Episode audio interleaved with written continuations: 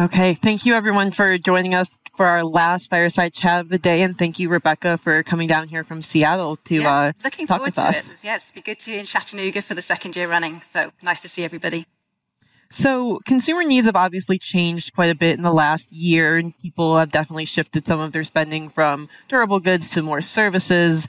And obviously Amazon has to keep up with all of that. So as consumer needs have changed over the last year, how has Amazon Freight's network changed um, to keep up with that? It's a really good question. Um, as I'm sure some of you are Amazon customers, you know that we're continually changing the offering to uh, benefit the customer. And one of the big ways that we've evolved the network uh, in the last 12 months is that we have become more regionalized in how we think about uh, the network. And what does that mean? It means that now we have products f- that are closer to the customer. That means they're getting to your house quicker. It means they're traveling less miles to get to you. And that means we're taking carbon out of the supply chain. So it's been a real benefit all round. And I'm sure some of you, I mean, I, have certainly noticed it myself. My orders are getting there uh, quicker. So it's been good.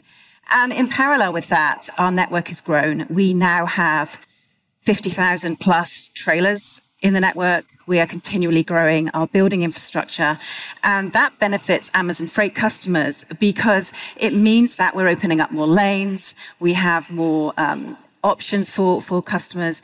And that means that it's a win-win because hopefully we're reducing empty lanes, etc., which benefits everybody.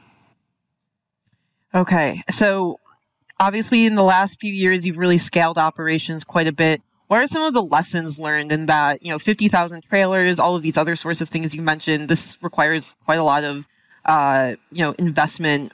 What, what kind of, what have you learned through, through this process? I think, and it pains me to talk about the pandemic, but I think the pandemic was a real learning curve.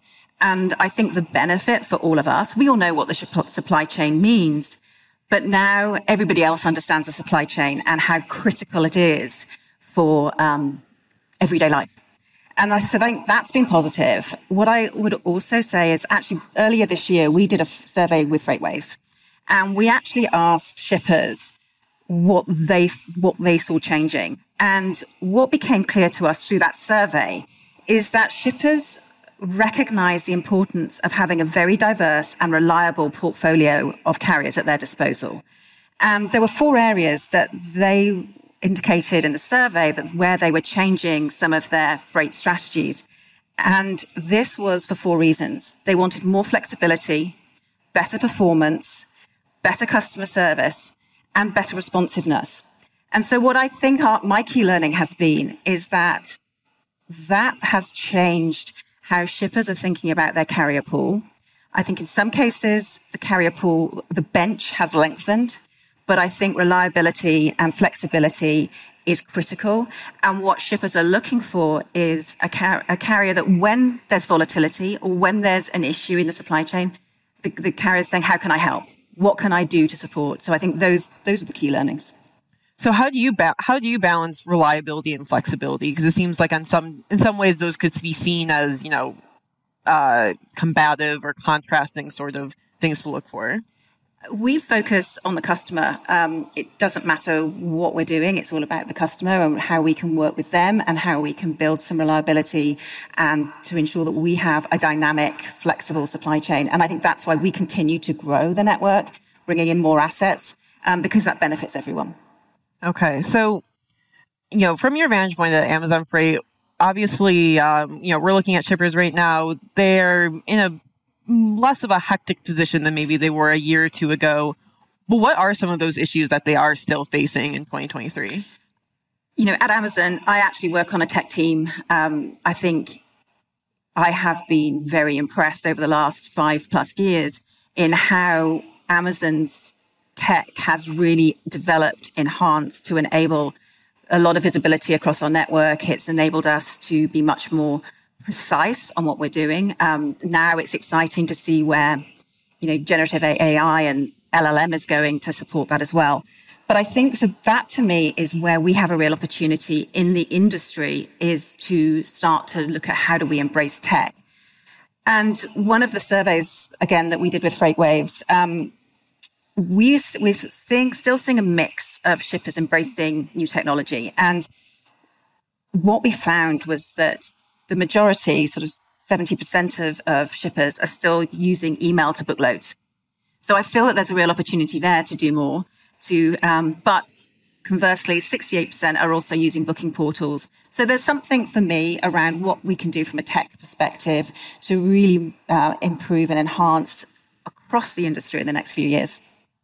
What would be necessary to encourage uh, transportation um, stakeholders to you know get off email and use something, use a different sort of uh, technology? I, I, think it's a difficult question. I think every company has a different approach. I think, and it's it's an investment. And so, you know, do people want to invest right now or, and are people wanting to make sure it's future proof? So I think there's a lot of discussion and decision making that goes into that. And I suspect that through COVID, it wasn't a key priority, the sort of forward future looking. So now hopefully it's something we can get back on the table and really look at how we can use it to enhance what we're doing. Do you find that that hesitancy to invest is more on the shipper side or the carrier side or both? I think, I think it's both. I really do. Yeah. I think I see the benefits, um, you know, within the Amazon network, for example, we can pinpoint where any asset is at any given time. And I think things like that become really invaluable. For example, we can, um, you know, we can see if there's traffic coming up and we can let a driver know to, to divert to a quicker route. Okay. So changing, shifting gears a little bit, um, obviously, you know, if you look back five or 10 years, you know, most freight providers, most uh, folks in, in the carrier side, they wouldn't think of Amazon necessarily as a competitor. But now it seems that Amazon Freight is also, of course, providing these freight services. So how, how does Amazon Freight kind of communicate those new offerings, uh, these sort of services to carriers and, and work alongside them?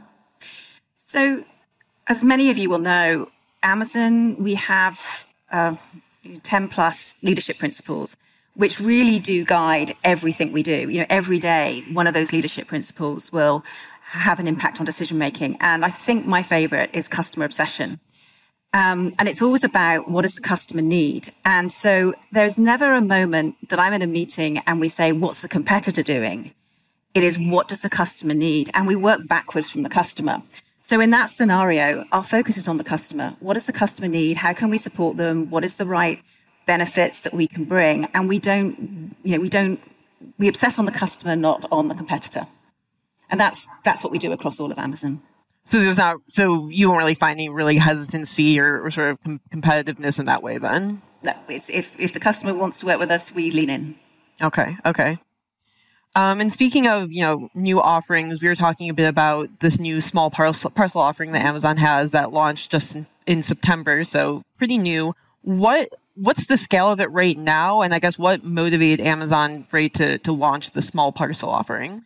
Yeah. So uh, Amazon Shipping is the new small parcel offering that we've just launched in the US. Um, it's been a product that we've offered in Europe for several years it's in its very early days, um, but what and what we are offering is for Amazon sellers the opportunity to move their uh, parcels via the Amazon network. So for Amazon Freight, it's a full truckload service. For Amazon Shipping, it's a smaller parcel service, um, but both benefit from the Amazon network. It's early days. Uh, it's you know it's promising, but what we're hearing is that customers like it because they can access the speed and reliability of Amazon. Uh, deliveries are completed in two to five days. That includes Saturdays and Sundays.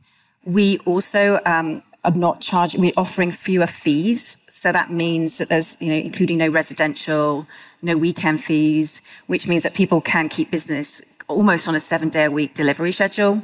Um, but also, it's just another example of how we use Amazon's power to sort of to support other customers and a lot of our sellers who are critical for the goods they sell on the Amazon.com platform.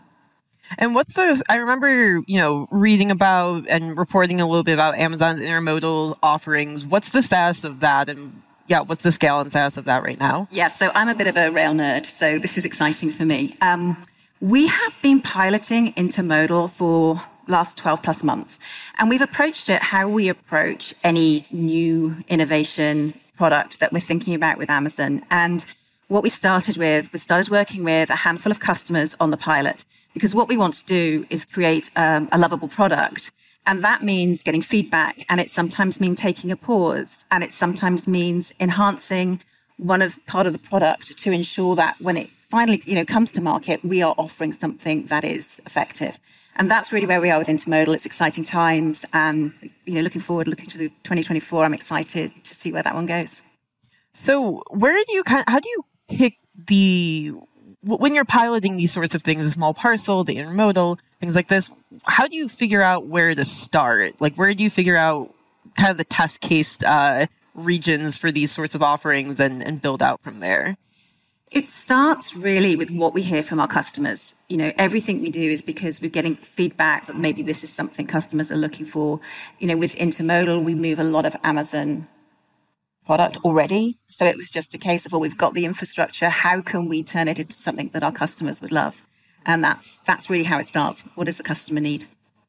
Okay. Anything? I'm any, talking uh, a lot about customer, yeah. customer obsession. any other offerings in the next you know four to six months we should keep an eye out that you can uh you can share? Well not specifically that i can see on my horizon but i do think there's more to come. I think that it's exciting times. I'm looking forward to the next you know 12 to 18 months. There's going to be some exciting you know things happening as we open up the network. Okay.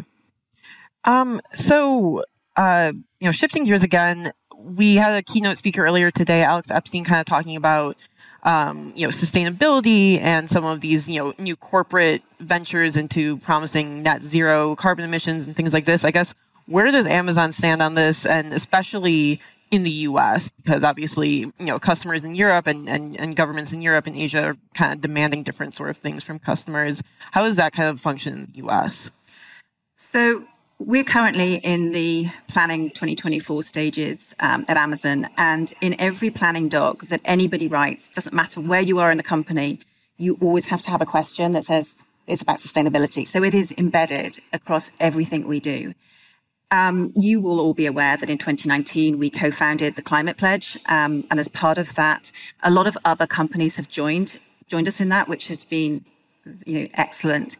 But what we have committed to is carbon neutral uh, network operations by 2040.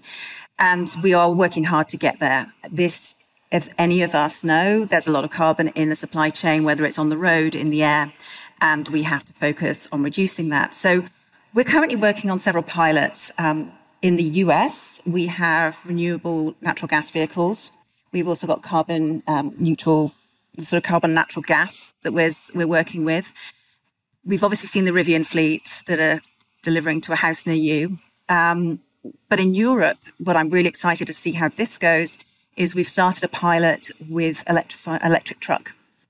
And that's going to be exciting to try and see how we can get a long haul truck electric. Yeah. So that would be key. And on both sides of the Atlantic, the other piece that we're really focusing on is how do we build a, a charging infrastructure so that we can have electric vehicles and keep them charged and mo- moving. So there's a lot to do. There's a lot of smart minds looking at it. I'm excited to what the future brings. Um, and we're also, you know, we're not just investing on the road. There's a lot of investment, for example, in, in the air side as well. Yeah, because that seems to be the big question is, okay, we've got these electric trucks, but how do we build out the network to ensure that they actually can run and, can and, and deliver freight? Yeah. yeah. So okay, looking ahead for the next, you know, six to 12 months, where are you kind of seeing consumer demand? Where are you seeing freight demand? Are you seeing any green flags for things to get better? Maybe not so much. Yeah. I mean, I've been in this industry 20 plus years, and I think this is probably the third cycle I've been through. So I want to feel cautiously optimistic. Um, but I do think there have been some contrasting signals. Um, but I, you know, I'm hearing shippers, customers sort of having sort of some some positivity. We went going back to the first survey that I talked about. Um, we did ask shippers in the next six months were they expecting to see volume decline, to see volume stay the same, to see volume increase. What I found was reassuring was that 10% said volumes would decline, which means that the vast majority are expecting volumes to stay the same or to increase. So that's why I'm cautiously optimistic because that's what the data is telling us. Um, I don't. I'm hoping we have a, a, good peak retail season, and then hopefully, as we head into 2024, we'll see some positive green shoots. Yes, definitely. Anything else we should be we should be watching out for? Anything else uh, that I forgot to ask today? We covered a lot, so thank yeah. you. What I would say is um, this: everybody here, we've all been through a tough few years, but I think with everybody, we've, we've seen resilience, we've seen agility. So I think we should sort of take that learnings and be ready to weather the next challenges that are thrown at us. Um, what I would say is that the booth is just outside the doors. The Amazon Freight team, the Amazon Freight partner team is there to chat with you, to talk you through any of the things that I've picked up on today. Um, so, and also, we'd love to see you at the aquarium tonight um, for the drinks party. Thank you so much. Thank you.